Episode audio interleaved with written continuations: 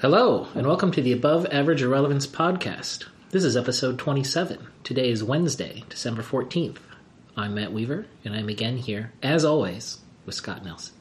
Good evening, Scott. Good evening. How are you? Good. How are you? I'm doing very well. We're drinking two different ryes tonight after our discussion about Pennsylvania rye Yes. last week, I went in search of a Pennsylvania rye and was halfway through. yeah unsuccessful, but got partway there.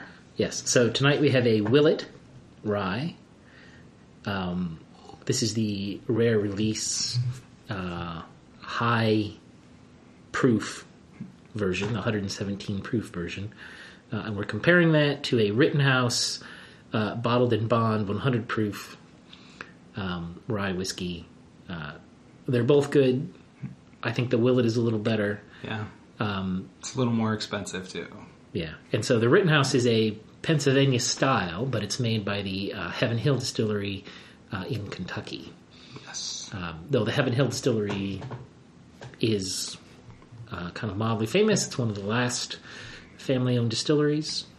It's uh, it's no Jim Beam. So I like it. I think it's a good buy. I will continue to drink it. Yeah. I agree. It's not as good as the Willett, but it's not really a fair comparison. No, it would be fun to to uh, make a um, an old fashioned with each of these and kind of compare them Sure. old fashioned wise, but maybe uh, closer to New Year's, maybe that can be the Yeah. the way to spend our time. So the quest for an official, actual Pennsylvania rye continues. Yes, This is a stepping stone. uh, I'm going to travel this weekend to the fine state of Illinois. Uh, and I intend to stop in a liquor store somewhere there and see how close I can come to something from Pennsylvania. We'll see. Godspeed. or something. uh, so, uh, last week, you regaled us with your new diet plan. Yeah. Now we're ready for an update. Drum roll. I pound on the. T- oh, I don't believe you did that. I was going to say I pound on the table, but I know it would annoy you when you're doing the sound editing. Um, okay, so week one, I lost six point three pounds. Nicely done. So I'm off to a good start. Yeah. I am ahead of my three pound per week average, which the this is what I told you. You know, the first few weeks are easy. Yeah, you're banking up for Christmas week, really. Right, exactly. so I had a good first week. I didn't do anything crazy. Um, I just ate good food, ate a little lighter than usual. I worked out pretty much every day. I rode a couple days and I rucked a couple days and hit the gym once and swam laps a couple times and so I got back into like daily exercise, which I had been away from for a while. Yeah. So so far so good. So this is another thing I decided I'm going to try not to obsess about weighing myself. So I'm going to weigh myself once a week. Okay. So my second weigh-in was Sunday morning, like a week. Um, I'm going to weigh myself Sunday mornings, just once a week. So okay. so far so good. That's good. I wonder if it would. Do you, do you want to just, you know, uh, keep track of your weight loss here in the podcast, or maybe we should add a add a page to the website? That's- Yeah, I thought about doing that. So I use this Withings scale that has a data. nice chart. Yeah. Um, and I looked at one time, and there are some like dashboard products or like dashboard widgets that will use the Withings API Yeah. um, to pull the data. And I think I could probably put a widget. They integrate with WordPress. I think I could probably put a widget on the That'd be cool. um, website. I don't. It might be a fun project to get it figured out. I don't know that it's really of interest to anybody, but um, I've thought about doing that in the past. I think we talked about this maybe like six months ago, and I thought that having some sort of public, you know, public display of my progress uh, would give some accountability to me. Like I, it might. for some reason, I respond well to that kind of thing when I I like to tell people when I'm trying to do a diet, trying to you know make something happen because then I feel more accountable to do it rather than I, you know, I'm just in my own head trying to do it myself. You know, yeah, it's easy to let your own self down. It's harder right, to let somebody else down. Yeah. I'm already very disappointed in myself. So yeah. Just yeah, heap on more derision, whatever. Doesn't exactly. matter. So, yep, onward. Well, that's good. That's excellent news. Right. Uh, so no changes you're going to make for next week. Same basic plan. Same basic plan. I mean, I'm working out more. I I don't think I'm going to get into any sort of strict diet plan until after Christmas. Um, just because I'm like going to immediately break it. Like I have a Christmas thing this weekend, and then Christmas, Christmas next weekend. Um, and I don't like getting on, you know, zone or calorie count or some strict diet plan, and then like immediately having a cheat day. So I probably won't start a strict diet plan until January second. Are you going to give yourself a pass for these um, Christmas events, or are you going to say have some of the fancy stuff, just don't have very much of it? I'm going to try and do portion control. Just keep it under control. Yeah.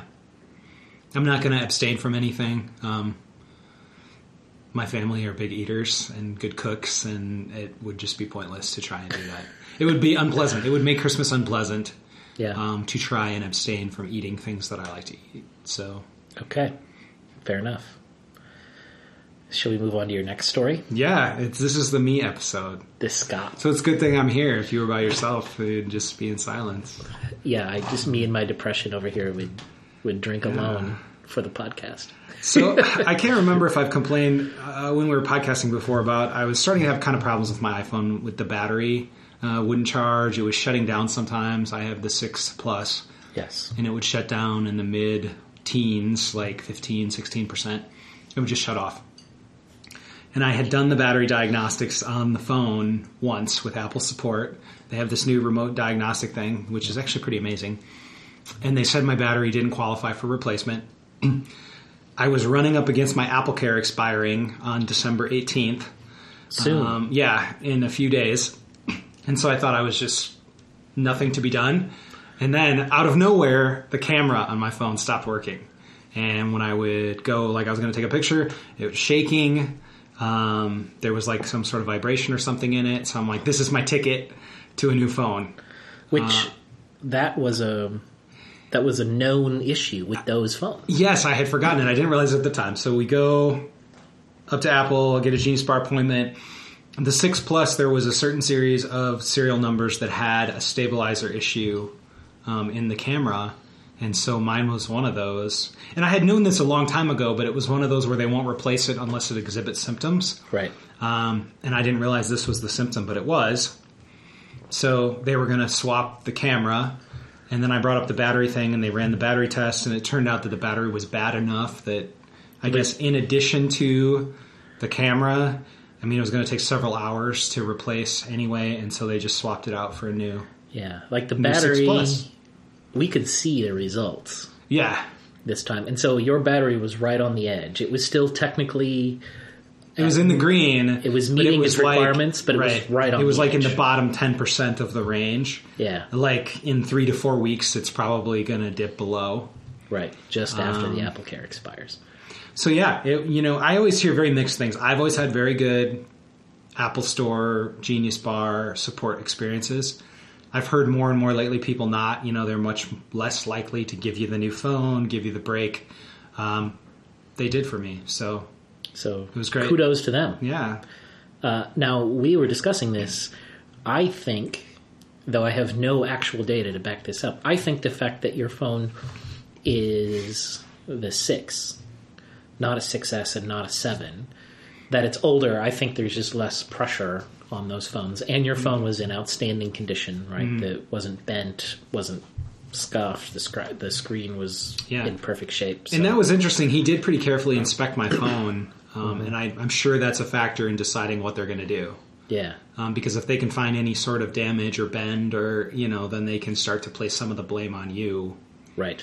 um, for what's going wrong so Yeah, so it worked out. yeah now getting it up and running was another thing So Um, you took a backup on your machine, On like you, iTunes, you normally yes. do iCloud, but you did a backup, an encrypted backup on your local machine before you went to the Apple Store. right. So first thing you know we're a couple hours away from home where we went to an apple store. So in the apple store i have to wipe my old phone. They put my sim card in a new one and hand it to me but I can't really set it up then and there if I want to restore a backup as part of the setup process. So now, you know, my number is essentially just dead until I get home and I run the phone setup. And so my speculation was that anybody who I messaged me or text messaged me during that period, that then once I was back up and running, they would pop up. Right. No, Ah. they did not. So there was like, uh, you know, and after going to the Apple store, we had dinner and stuff. And by the time we got home, it was pretty much like it was almost a four-hour window. Um, and now I found two people who had sent me a message that I did not get, Interesting. which I find disappointing. Yeah, Um, you'd think um, because your other phone should have been turned off. I mean, you were signed out of out of iCloud on that Mm-hmm. old phone, so there should have been no target really for those messages. Yeah, so I don't know where they went. Like uh, the one gal who messaged me has an iPhone, so we had a blue bubble conversation going, and I asked her to see on the phone what happened. And so when she sent a message, and when I was out of commission, it showed that it sent, but it was a green bubble in the middle of our blue bubble conversation. So it's like it had converted to text message because I was no longer on the iMessage network, I guess. Um, but I still never received it. So she knew maybe something was up. I mean, anytime you have an i an iMessage conversation and a green Yeah. bubble slips in there, it's pretty. Usually, it's an indicator that the person on the other end is having some sort of service or network problem, right? Um, so I don't know. the The most interesting thing to me is my MacBook was online with messages open this whole time. Did you get that message from her? No, Oh, because it sent green bubble, Mm-hmm. and your phone wasn't in wasn't in con- service. continuity range to get it. And then there was somebody else who sent me, who has an Android phone, who had sent me a text that I did not get. Which that doesn't surprise you because those things head into the ether and they either get delivered or they don't. There's not a lot of Yeah. fault tolerance in that system. So, I don't know. That was a little disappointing. And then the backup thing was a whole other fiasco that we don't really need to get into. But it turned out I was unable to restore from the iTunes backup, um, and it was a issue with the version of iOS on the phone. And you know, Yeah, we looked this up today. There's a really unintuitive methodology that Apple wants you to do when you're moving to a new device, moving to a new iPhone from a backup. And when you start up the phone, it wants you to do an iOS update. And the unintuitive thing that it wants you to do is to go through the setup on the phone as if it were a new phone. as if it were a new phone, skip signing in to iCloud, so don't enter your Apple ID. Let the iOS update complete over the air or connected to the computer. And then uh, once the iOS update is complete, erase the phone so that you get back to Right. the initialization wizard that you see that one time at the beginning, and then set it up and say, I want to back, I want to restore from a backup and plug it into iTunes and let it go. And that's totally unintuitive. And see, so when I'm doing this at midnight, you know, I didn't want to start. I didn't want to call Apple. I didn't want to start researching it. I didn't want to figure out what to do because I would have made two. If I had done that, I would have made two mistakes. A, I didn't even know that you could set up the phone without putting in an Apple ID. Like I didn't know that you could get to a point that you could update iOS without like signing into the device. But apparently you can. Apple support page says you can. I don't know. right? And two, I, I was kind of confused about the fact uh, because I thought, well, if I reset the phone, then it's going to go back and I'm going to have to reinstall the iOS update again. But you're not really, you're not like factory resetting the phone. You're just erasing all the data. I probably wouldn't have figured out that that's what I needed to do either. Yeah. So, I mean, that's just a completely, I mean, that's a crazy pants solution. I never would have figured that out at midnight when I just want to get my phone back online. And and you're a very sophisticated user, right? And Yeah. so uh, I speculated to, you today, like, uh, you know, I hate to make this uh, if Steve Jobs was still alive moment, but if Steve Jobs was still alive and like he encountered this late one night, like, I'm pretty sure he'd start calling people at Apple, and there'd be a bunch of people's heads on a platter by Right. the following morning, right? Like, Yeah. So to be clear, the problem, you know, I went in iTunes and I said restore this backup, and it said, you know, the version of the phone is too out of date. And so to be clear, it's just that iTunes wasn't capable of doing the iOS update prior to restoring the backup. or as part of the hey, your iOS is out of date. We're going to update iOS and then Right. put your backup on it. Now, the error message I got in iTunes did say you will need to set it up, you will need to set your device up as a new phone and then restore the backup. But I don't know. I don't always terrible. trust Apple. Like Yeah, that doesn't make any things. sense at all. So then what I ultimately did is I just went through and I restored it from iCloud. And guess what the first thing it did was? Updated the version of iOS. So it's like the iCloud workflow is smart enough to do like the two phase. And I think it's they just don't, I mean, they don't want to invest in iTunes. Whoever did the backup restore shit in iTunes doesn't want to go fix this problem. So they have this hacky workaround where it's your responsibility to get iOS updated and then we'll restore your backup from iTunes. Or uh, it's possible. I mean, you know how corporate software development works. It's possible that they want to do that, but the real answer to doing that is some sort of million man hour re-engineering of an entire workflow that they can never get into plan. Right? You- Who knows what it is? But So I'm back up and running, new phone, all is well. And the only negative is, you know, there's a lot of, I found out there's a lot of data that is not backed up in iCloud. So for instance, in my podcasting app, I had, I don't know, maybe like six or eight gigs of backlog podcast stuff because there's a couple of, like I've downloaded all the episodes of Serial. I've downloaded all the episodes of Welcome to Night Vale. Um, some of these more like, uh, storytelling type podcasts that Yep. I've never started. Right. But I know I'm going to listen to them start to finish someday. And I just had downloaded them and I have them on my phone. Well, all of those were gone. They're not in iCloud. So they all started downloading again. And um, it's that kind of stuff. Like any data, all my credentials are gone. So I had to log back into Slack and log back into any rewards app and airline app. And I mean, yep. and that stuff you had mentioned to me because I did a secure iTunes backup. Most of it probably would have been stored Yes. um, in the iTunes backup that I could not restore. yes. so- Oh well, wah wah. Lesson I- learned. I'm super happy to have a new phone though, because now I'm pretty sure I can get at least another year or two out of this. Uh, yeah, I'm sure you can get a third year out of it. I'll be really intrigued if you go a fourth year. I'm I'm interested to see how that goes. And I hadn't been in an Apple store in a long time. That was kind of cool. We got to play with the Touch Bar, Yep. Max, and the new Apple TV, and Try out the new keyboard, yep. uh, the new touchpad on like the 15 inch MacBook Pro is huge. It's insane. I mean, it's probably as big as the screen on an original Macintosh was. I mean, it's just insane. Uh, the keyboard, the key travel on the new keyboards is like nothing. yeah. Yet I could still like I typed a few sentences on it and it worked. It felt different, but many people who have reviewed this on the internet said after a few days you don't really notice You it used it. anymore. Um, I would guess that that would be the case. Mm-hmm. Um, touch bar was kind of neat. I don't know. I'm a little skeptical of its. It's just kind of a toy when you're looking at it in the store like that. Like I can't come up with any practical application of it that I think would benefit my life. I think we are in early days of the touch bar. I think three years from now, a computer without touch bar you'll find to be a burden. Uh, just like in three years, any laptop that does not have a USB C port on it, you're going to find to be a burden. Even though it's now a burden that that's what you only have. Right.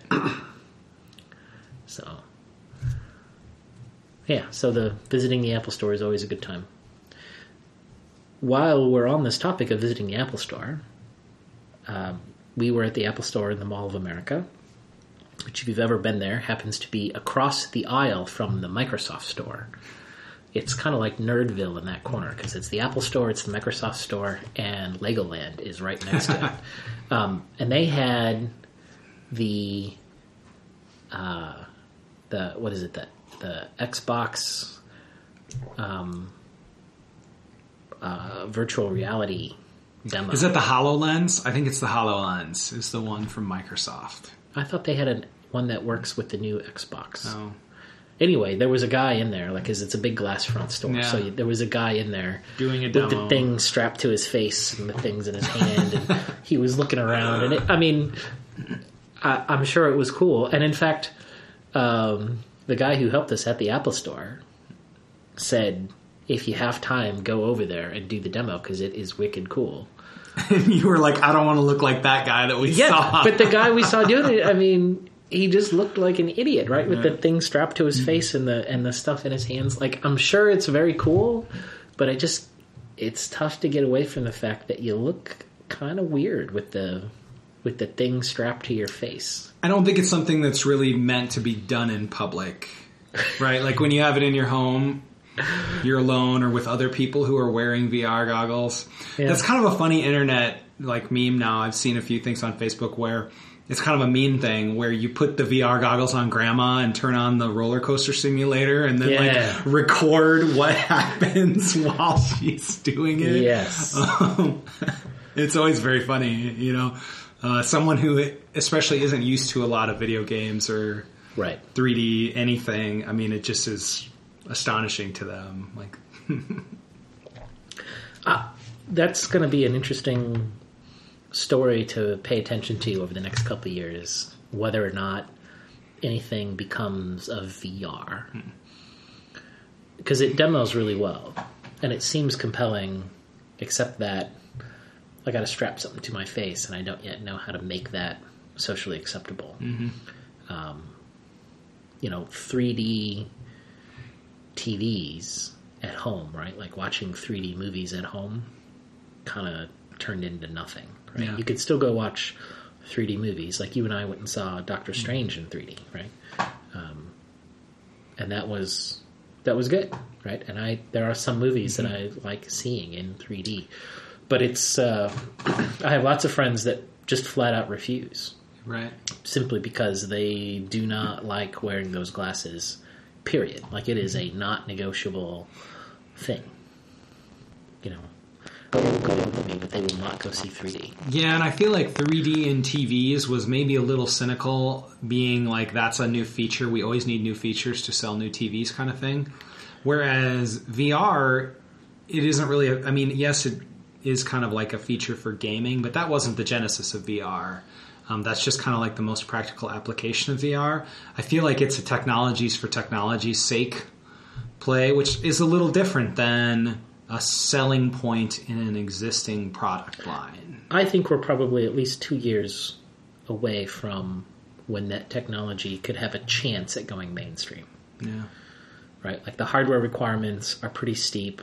I know people are trying to work to reduce the hardware requirements, but what they're doing is they're reducing quality. And you know, Oculus, who is a for, you know, at the forefront of all this, was very vocal in in previous months, talking about yes, it's steep requirements, but if you go much less than this and you start reducing the quality, you start to lose the magic. So I- I don't know. We'll we'll see how it goes, but um, we've I think we've got a ways to go. Needless to say, we did not try the VR rig No. in the Microsoft Store, which was a little bit more sparsely populated than the Apple Store It was, on a Monday night at the Mall of America. though. Fortunately, the Apple Store was not packed. Yeah. Yeah. All right. Should we move in a couple of these articles? Yeah. got? So uh, you found this one about uh, Fender trying to get the kids to play guitar. Uh, that was kind of interesting, right? Like, uh, Right. So the title is "Don't Give Up on the Guitar. Fender is begging you." Subtitle: Every quitter hurts. and basically, the gist of the article was less people are taking up the guitar, therefore Fender is selling less guitars. kids today don't want to be the guitar hero. That is really what it comes down to. I, I think the money quote from the article was, "How do you convince someone to put down their iPhone and pick up a Stratocaster?" Mm-hmm. Um, and that's part of the problem. Like people are so focused on technology and gaming, and um, kids are less likely to play guitars. And it was a little interesting to me, just because as you know this, I've tried to play the guitar. I own a guitar. Yep. I've tried to play the guitar at several different points in my life. Yeah. You know, I'll practice for four, five, six months. I think a year of lessons is the most I've ever taken. Right.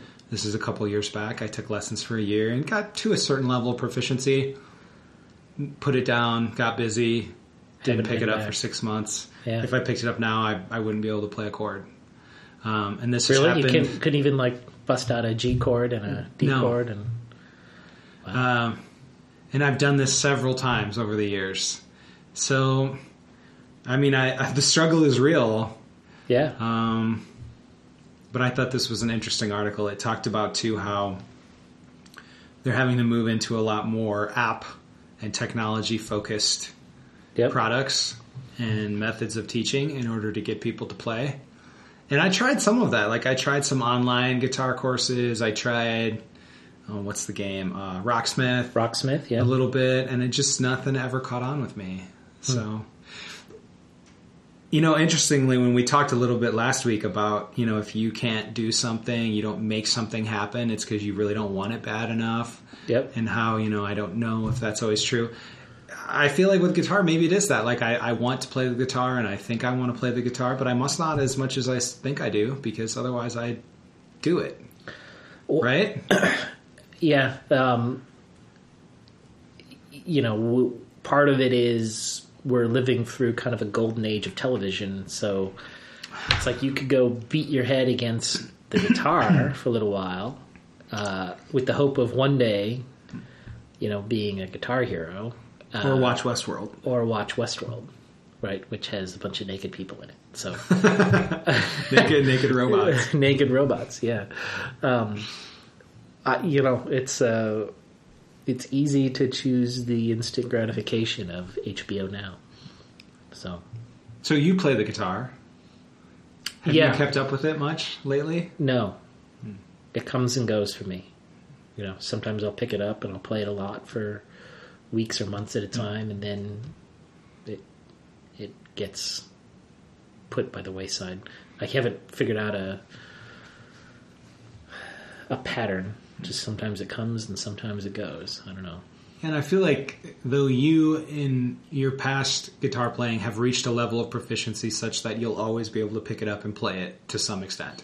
I've badly, never but- gotten yeah, I've never gotten to that point where it's like locked away, you know? As a teenager, I was wiled away hours and hours, just Right. endless hours on it. I feel like that's when you have to learn to play the guitar is when you're a kid and you have nothing but time. Everyone I know who is a good guitar player learned when they were a kid and they just played nonstop. Do you know anybody who learned to play as a 30 something and is like a proficient guitar player? Um, personally, no. I don't think it's impossible. Um, Any instruments like that though. Like it's hard to start taking piano lessons as an adult or it is. You certainly, you know, the one of the things that the music industry has been pretty good at doing is finding the prodigies and giving them an, an outlet, right? Um, you know, we've talked about Prince several times on this show, right? And he was such a, a musical prodigy, right? And the music industry managed to find him, or he found the music industry, however you want to think about it, early in life. And it allowed him to make enough money that that's just what he could do, right? He could do music his whole life. And so, uh, I think part of what you run up against is by the time you get to the middle of your life, as you and I are, uh, you know, there's a lot of demands on your time, right? Because there's the got to make some money to pay for the mortgage, and you know the car needs an oil change, right? And there's just one of the benefits you have, but you don't realize when you're when you're a kid, when you're a teenager, is um, for most people anyway, you know, food just shows up at the house, right? The car just magically gets an oil change, and you don't have to necessarily, you know, work to pay the mortgage, right? So you have a ton of free time to do something like get lost in playing the guitar, or what one of the things you and I did was get lost inside the computer, right? Learning to program computers and everything else. Uh, today, one of the things that this Fender article is highlighting is there are way more things for kids to get lost in, and it's kind of shifting Right. where the money gets spent and how do you deal with it, right? How do you, for something that's had a historical prominence simply because it has always been the case, right? Rock and roll music just isn't as popular these days as it once was, and you know the kids would rather play, uh, you know, Mario runs or whatever, Or Snapchat. or Snapchat. Um, and something like the guitar is one of those things that has a long payoff, right? I mean, the article said something like 90% of the people who start to learn the guitar have given it up in a year. Mm-hmm. And that's always been the case. It's just that it used to be that More people more tried. people started. Yeah. Yep. I don't know. Maybe next year. Yeah. I, I, the funny thing is, is I've always wanted a Stratocaster. Right, I'm in a point in my life where I could buy one, and I haven't. I mean, I do have a uh, a, uh, a Fender Telecaster, right, which I happened to buy used from a friend of mine who was moving and had this guitar and wanted to sell it. It's a nice guitar, and I like it, but um, many of my guitar heroes have played Stratocasters, and I've always coveted one.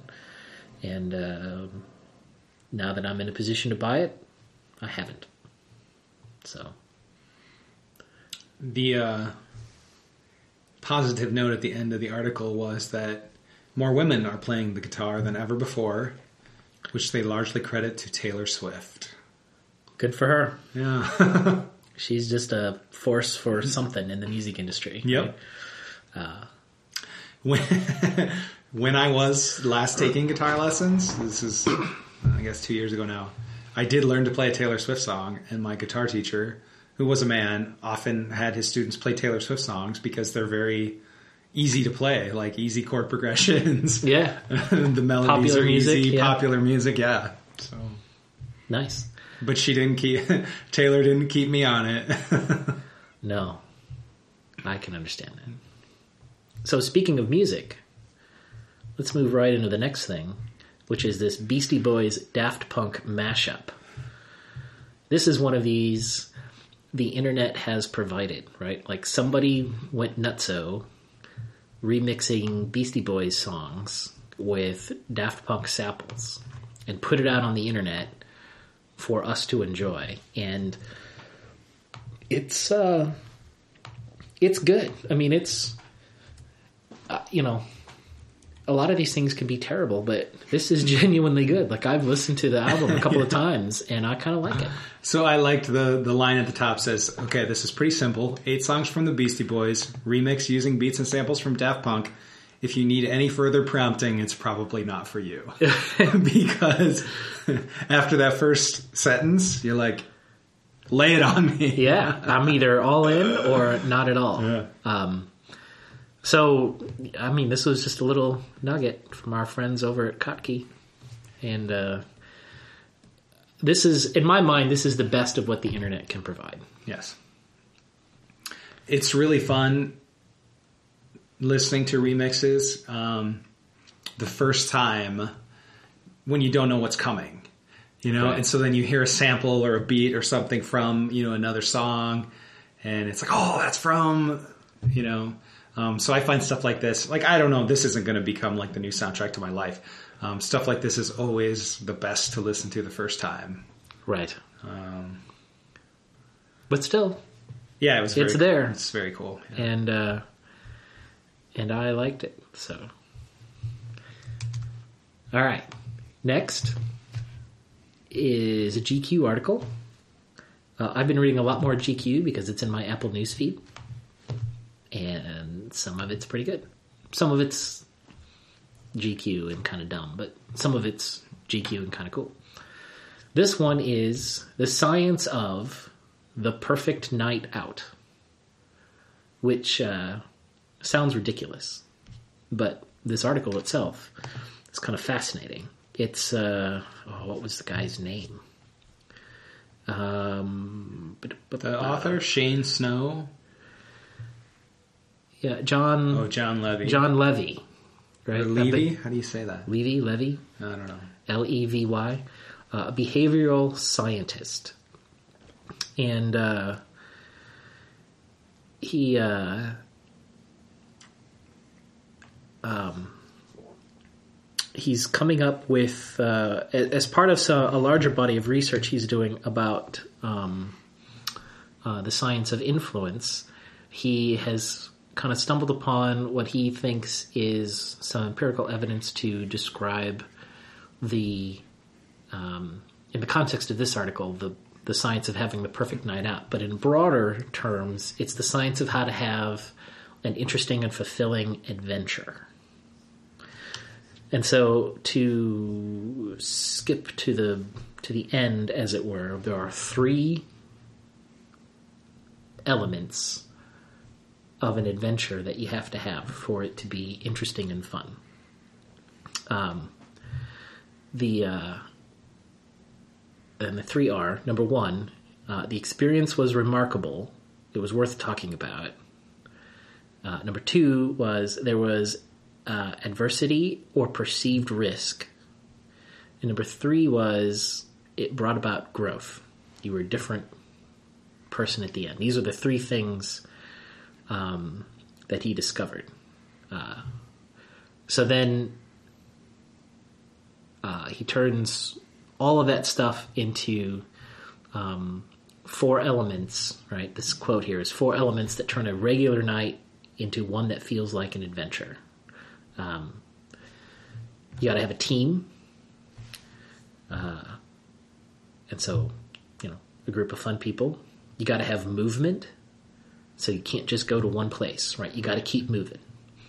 Uh, you got to have a mission, um, something that drives your group's behavior, and it can be whatever you want. Uh, and then you got to set up some constraints. Um, so in this night out that they they did, like one of their constraints was uh, they couldn't they couldn't say no, right? And they couldn't um, they couldn't go to any place that they'd been to before unless you know they happened had had some tourists on their team and the tourists suggested that they go to to some well-known New York City nightclub right? Um, but when you think about it right team movement mission and constraints um, that like all the times that you've probably had a really good adventure you've probably had most of these elements I recognize a lot of these elements. Yeah. you know, uh, like you and I went to Kansas City for a couple days earlier, right? Had team, is you and I, is movement, right? We were Kansas City, and we never like even when we were in Kansas Yeah. City, it was let's go here and we're here for an Yeah. hour, and then we go there, right? We were on a mission, right, to kind of kind of see what KC had to offer, right? So Right. like when it was dinner time, it was like, man, we're on a mission to find barbecue, Right. or- Those are uh, long. I like long, like marathon type night out, and Yeah. usually the missions change over time. Right. It's like we're trying to find a place with with a good Scotch selection, and then we're trying to find a place with late night food, and then we're trying to find a you know. Well, and we found the place, the bar or donut shop that was, you know, remember we had those donuts Yeah, at like right. ten thirty Yeah. at night. Uh, you know, No, I'm with you. Like, uh, definitely the, the the mission part of it is what the best night outs that I've had, or when you're like trying to get somewhere or find something or do something. Yeah. You know. and then the constraints were, you know, like we would Uber to like a, a corner of town, and then we were kind of there, right? Um, Right. Those we were more like physical constraints. Right. The, the constraints discussed in the article are more kind of like contrived or arbitrary constraints. But I don't think that's all bad because it helps make decisions. Doesn't You know, matter what the constraint is, right? Right. Setting some sort of like goal or, you know, ground rules for the night helps in the decision making process, right? Because we have some sort of a rule for what Yeah. needs to happen next. uh, when I went on the motorcycle trip trips I took earlier this year with my motorcycling crew, uh, the constraint was we got to get to here before dark. Right, that's the constraint. So as long as we make that happen, anything's fair game. It, yeah, and you, you might think you know what's going to happen when you wake up in the morning, but uh, every day the answer was you didn't, right? And you, you know, that's part of what makes those things interesting, right? We had a team, we had a movement. I mean, it's a friggin' motorcycle trip, right? So you're always moving. That's the thing, right? We're on a mission, which is to get to wherever we're going.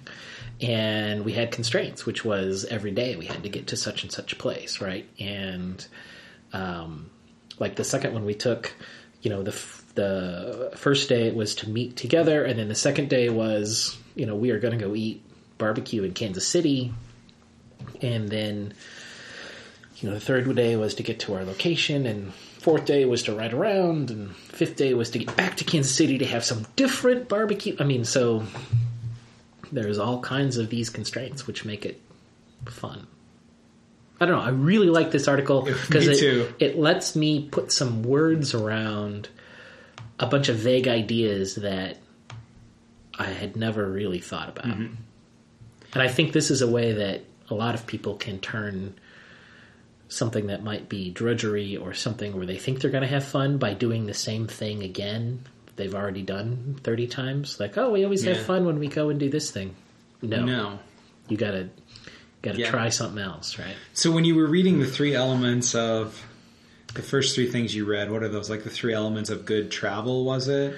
Uh, no. Um, people seem to have the most fun when these three elements were present a remarkable experience, Okay. adversity or risk, and you had to grow. So it's interesting. Those are kind of similar to when you were reading those. What I think of that makes like a good movie or a good drama, right? Is you have a good premise. You, the characters go through some sort of adversity and they exhibit some sort of growth or personal development in the end. Like that's kind of like the story of a. Um, I would say that differently. I would say the story has to be remarkable, has to be interesting. I personally have to experience adversity or risk by becoming emotionally invested in the characters, and then the journey that the characters go on have to make me grow in some way. Like I have to feel like I learned something or gained an insight into the human condition or or something. Yeah. Um, These just strike me as three elements of like a compelling human story, essentially. Yeah, which is probably true. I'm sure if we put enough rye whiskey into a bunch of best-selling authors, that we would eventually come around to this is what they need to get their characters to do, Right. so that people continue to buy all of the books that they buy. Um, yeah, I'm definitely going to keep this article bookmarked and remind myself of it every few months. I think it's pr- maybe it should be required reading for. Hey, you're about to you go, go on to a trip. Vegas. Yeah. Definitely. Well, now it's going to be in the show notes for episode 27 of the podcast. So, which will eventually make it to the web. This is how we're injecting goodness out on the internet or something. All right, so that brings us to the last article we have to talk about, which uh, is a 538 article. And the the headline is kind of funny, but it actually gets it into a fairly deep and interesting problem, right? The headline is if Waffle House is closed, it's time to panic. and the basic premise is um, Waffle House, if you have never eaten at a Waffle House, is a cheap, greasy diner, national chain, although most of them are in the east and the south. Um, I don't. Do we even have a Waffle House here in Minnesota? Maybe in the as far as I know, Moline, Illinois is the furthest north or farthest north Waffle House I've ever seen. Okay. Uh, but the uh, they're open all the time. 24 by 7, 365. They're just open. And, uh, you know, so they have an extensive supply chain to make sure that they've always got, you know, food and everything at all their restaurants. But they work at staying open really hard. And they don't like to close for anything. And so, if they've decided to close a restaurant, that means that the, the world has come off the tracks, right? and it and to, to tell you their dedication, if they don't have power, if the power is out, they're open. They have a limited menu that they can serve you when there's no power, right?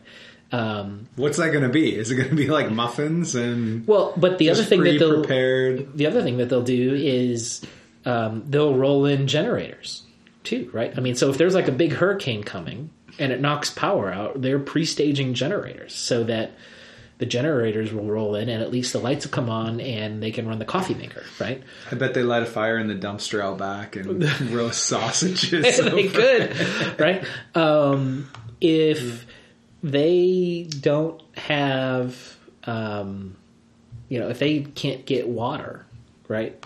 So they don't have anything to like wash the plates or silverware.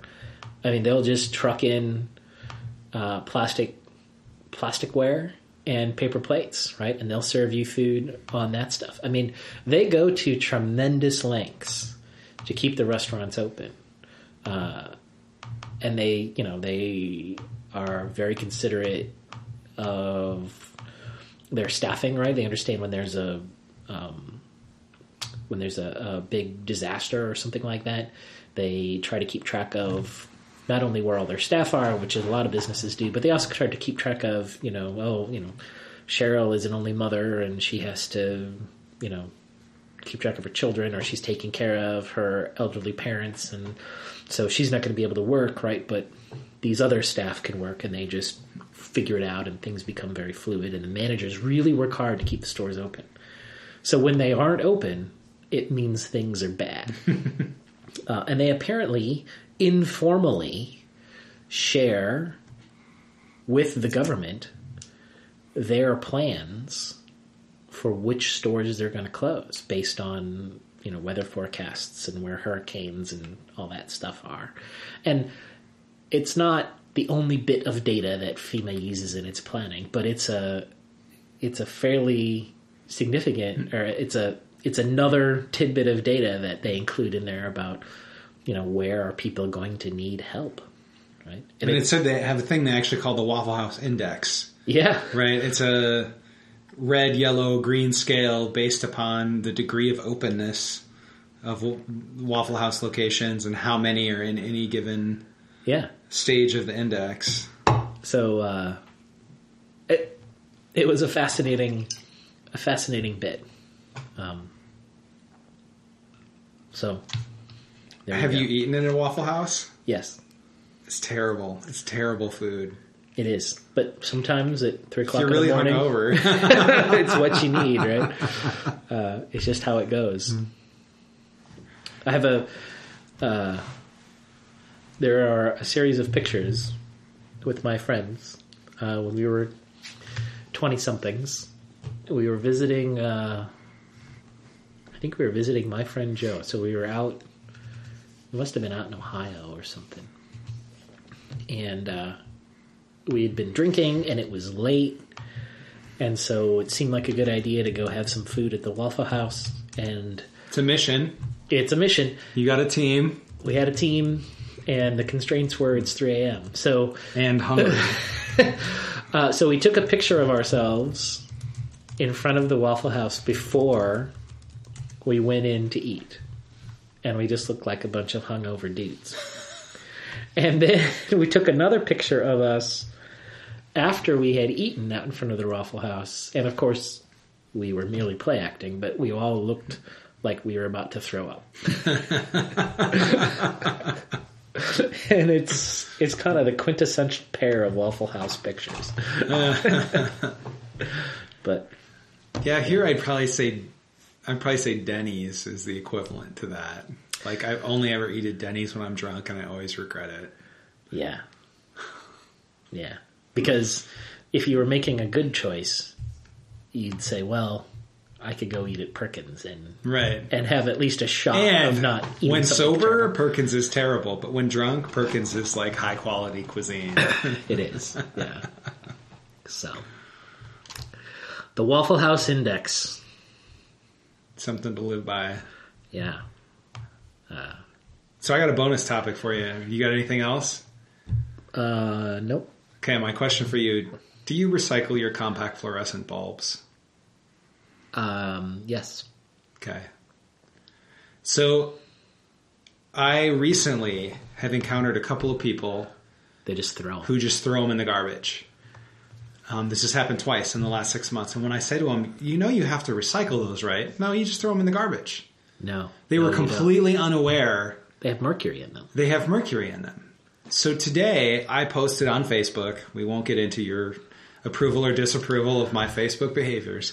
Um, a little thing because I recently I had like four bulbs I needed to take, and I took them to Home Depot because you know I They repl- take them there. Yeah. I replaced most of my bulbs in like mid to late 2000s. So now all of the compact pack fluorescents are dying, you know, and I one by one I'm replacing them with LEDs. Yep. So I keep coming up with the number of bulbs that I need to recycle. Right. Um, So this realization that people don't know that you can't throw these away. So I posted this on Facebook with a picture of the recycling center at Home Depot Right. um, and some bulbs. And a lot of people commented on it. I, I didn't know that. Good to know. Thanks for sharing. People have shared it. Um, I thought this was something that just everyone knew. Um, and I kind of speculate. So I, you know, I bought this house in 2002. Wasn't it? It was kind of like mid 2000s when CFLs became a thing. Yep. And it was a big news story. And every time you read an article about them, there was always this disclaimer: they contain mercury. They can't be thrown in the trash. You have to recycle them. Right. So, like, if you were a homeowner and you were buying light bulbs at the time when CFLs were introduced on the market, I think you know that, and you just will always know that and remember it. And I mean, I've never thrown one away. It's mostly people who are a little bit younger and who were like in college, who weren't really paying attention, and then you know have become a homeowner later, and they've never read something or been told that you can't throw these away. Yeah, and they don't bother to look very closely at the packaging. Well, yeah, it's written in teeny tiny print on the packaging. I mean, Yeah. I don't read the packaging of every light bulb I buy. So, That's why I like you. so, Because if you did, I wouldn't. so I don't really blame people, but it kind of, I mean, someone has really dropped the ball, like cultural, culturally, of not inform. I mean, who knows how many of these busted CFL bulbs are in landfills now? Wow. It's kind of crazy.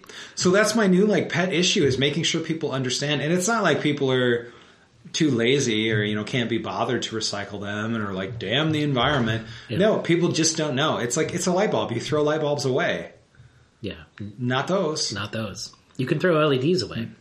Yes. You can also recycle them because there's electronics in there. Yeah. But um, So I think it's important to spread the word that don't throw CFLs in the trash. So I- I did a little research on them before I was going to post this because I wanted to see, you know, where takes them. Home Depot takes them, Lowe's takes them, IKEA takes them, the hazardous.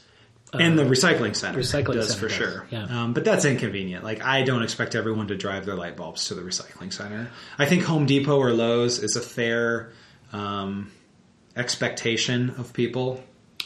Yeah, I take mine there typically because uh, at the sportsman's club I belong to, we have some light fixtures that are fluorescent tubes, and when they burn out, Those you can't take to Home Depot. I I just take them over to the recycling center. It's like fifty cents per tube to recycle it or whatever. And if I have any compact fluorescents, they just sit around. I mean, I literally have a a, a, uh grocery bag sitting on the floor uh, in my dining room that collects the things that go to the hazardous hmm. waste recycling center. And every so often, I haul it over there and give it to them and go go about my merry way. So So, in doing my research, the interesting thing I came upon do you know that in the state of Minnesota, the great state we live in, it is actually illegal to put a compact fluorescent bulb in the trash? Yes, because mercury. should- Because mercury. Yeah. There's like six or eight states that have laws about this, but it comes under the mercury prohibition statute, where it says a person may not place mercury or a mercury containing device or product in the following locations solid waste or yeah. Do you have any compact fluorescents left in your house? I do. They're mainly in every fixture that I use frequently has pretty much burnt out and I've moved on. Yep. Um, I have a lot of light fixtures like in the basement that I don't turn on very often. So those, I mean, those CFLs, I don't know how long they'll last. Right. Um, I'm on a mission at my sportsman's club to eventually replace all of our fluorescent tubes with um, LED tubes. Do they make LED tubes. They Are do. they any good? Yes, they're pretty good. Um, they're not the cheapest things that money can buy, but Right. they're LEDs. And since I'm the guy, and often one of the only people that actually replaces light bulbs, You get to you get to decide which light bulbs. I get to decide the light bulbs, right? Uh, My main problem with LEDs is there are certain bulb types that either are super expensive or aren't even available yet. yeah, And my main problem is I have four lamps or fixtures in my house that take three way bulbs that I like to do the 50, 100, 150 three ways. I don't know if they have those yet in three ways. There I are three way LEDs now. There are. They aren't. They don't go that bright. I really like the 150 on the top end for when it's like a room Yeah. illuminating fixture. Um, I think I saw one recently, but there it was like thirty dollars or something. Like it was very expensive. Um, so I'm actually still using incandescent in all those applications because I tried the three way compact fluorescent and they're terrible. They're terrible. they buzz and they flicker and So I had to, um, I had a lamp fail in my house a couple years ago, and I bought a new lamp. um, but in order to get a lamp that I could put LED bulbs in, like I knew the type of LED bulbs I wanted to use, and I knew how many lumens those bulbs produced, and I knew that in order to get a lamp that would pro- that would have enough light in it for the room that I wanted, I was going to need a lamp that had two bulbs in it, uh, and that that was hard to do. But I I made a whole decision about which lamp to buy so that I could put two two LED bulbs in it. I mean, it looks like a regular lamp. You would never know, it has two sockets. but it has two sockets, right? Huh. Um, and it looks good. It was it was expensive, um, but Because you don't just waltz into Walmart and buy lamps that have two sockets. um, yeah, no. I ended up at the lighting store and I went through like every every book they had, and I found one lamp that I kind of liked, and you know, so I'm sitting at the table and they're you know letting me flip through everything, right? Because I told them it needs two sockets, and so they were helping me. And I finally I said, I I think I like this one, and uh, uh, I think it was Sandy helping me, um, who it just so happened she has helped me before by lighting. Like I did some lighting work in my bathroom, and she worked at a different place at that time. But she helped me pick out lighting fixtures in my bathroom. And then at this place, I was buying the lamp. It was a different store, but she was working there now, and she's She like, knew, so she knows. She kinda remembered She knows me from when you before. come in, just go with it. yeah. And I said, I think I like that one. And she's like, uh, Are you sure? I'm like, Yeah. She's like, um, pretty expensive. and I'm like, I saw that. But it's the only one that I like. yeah. She's like, Okay, we'll order it. and away we went. See, I've never thought about a multi-bulb. I didn't even know that was a thing. I my problem. You've seen that- this lamp at my house. Did you know that there's two I did not, it? but it's very bright. Yeah. I um in my basement there's no overhead lighting in a in the family room section, so all the lighting comes from lamps. So Yeah. I mean when you want I mean it's fine when you're watching TV or whatever, but like if you're entertaining or you, you know I have people there, I want it bright enough, you know, that you can see each other and the 150 watts is essential. So Yes. Uh, I'm trying So- to remember what the brand was of this. Oh, it's a it's a Hubbardton Forge lamp, which you know our three. It's listeners end, maybe they do or don't. That they're they're made in Vermont, right. right? And they're not like made in a factory in Yeah. Vermont. They're made by dudes in Vermont. Okay. Cool. Uh, so I wholeheartedly recommend a Hubbardton Forge. if you have to ask how much, you can't have it. Right. I mean, it was like a thousand dollar lamp, but so be it. I mean, if it lasts and it produces the light you want for your room, there you go. The funny part is, is now I have in this room, I've got this Hubbardton Forge lamp, which is very nice. I have this twenty year old hand me down couch that genuinely needs to be replaced, and I've just been too lazy. I've got a um, a coffee table that literally came from Goodwill. So when your house gets robbed, they aren't going to realize that the most expensive thing in their room to steal is the lamp. is the lamp. Yeah, and uh, the lamp on the other side of the couch is like this twenty dollar Target craptacular lamp, right? Of which I used to have two, but one of Right. them broke. so, um, yeah. All right. So I've got a very fancy lamp and a very fancy stereo in that room, and everything else is terrible. This is because I don't live with a woman. right. I mean, at the end of the day, this is really what it comes down to, right?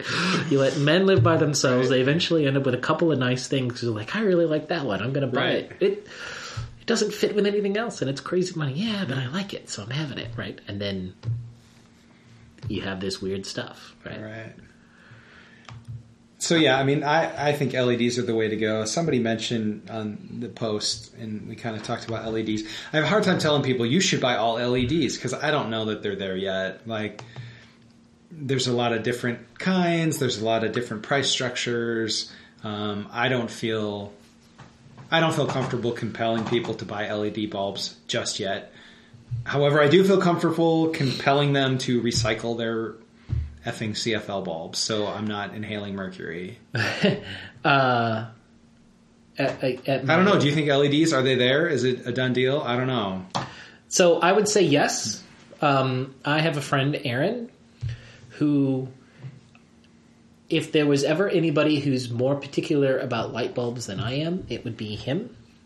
And in his house, he has a lot of cans in the ceiling, right? A lot of uh, you know recessed things, and he has tried all kinds of LED lights, and he cannot find one that he likes. So he still buys um, halogen bulbs for his cans. Uh, now, I have argued with him, you know, in in the playful way that longtime friends can argue, that he is objectively wrong, but uh, it's still his preference. I personally think for lots of applications, not all applications, for lots of applications, you can buy an LED bulb that is sufficient. Like if you need a 60 watt regular light bulb, you should buy an LED bulb, Right. right? There are LED bulbs that are very good. As long as it's not specialized, three way, dimmable, something. Uh, you can get dimmable LEDs. Um, one of the things that my friend Aaron does not like about LEDs is he has a hard time finding LEDs that will go dim enough for him. Like he likes.